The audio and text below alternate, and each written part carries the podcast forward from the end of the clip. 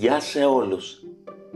Ακούτε το 33ο επεισόδιο του podcast με τίτλο «Ταξίδι με ένα παραμύθι». Σε κάθε επεισόδιο του podcast θα ταξιδεύουμε με μία ιστορία.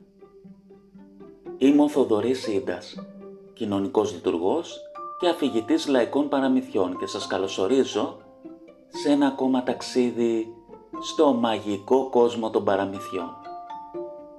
Αρχή του παραμυθιού, καλημέρα σας ή καλησπέρα σας.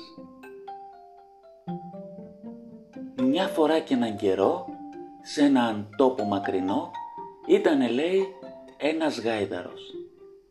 Ένας γάιδαρος που ζούσε λέει σε ένα χωριό. Και μία μέρα τον έπιασαν τα παιδιά του χωριού και το ρώτησαν: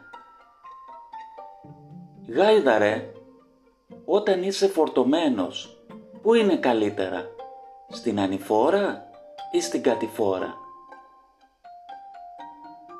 Και εκείνος τους απάντησε: «Γιατί βρε παιδιά, χάθηκε ο ίσιος δρόμος».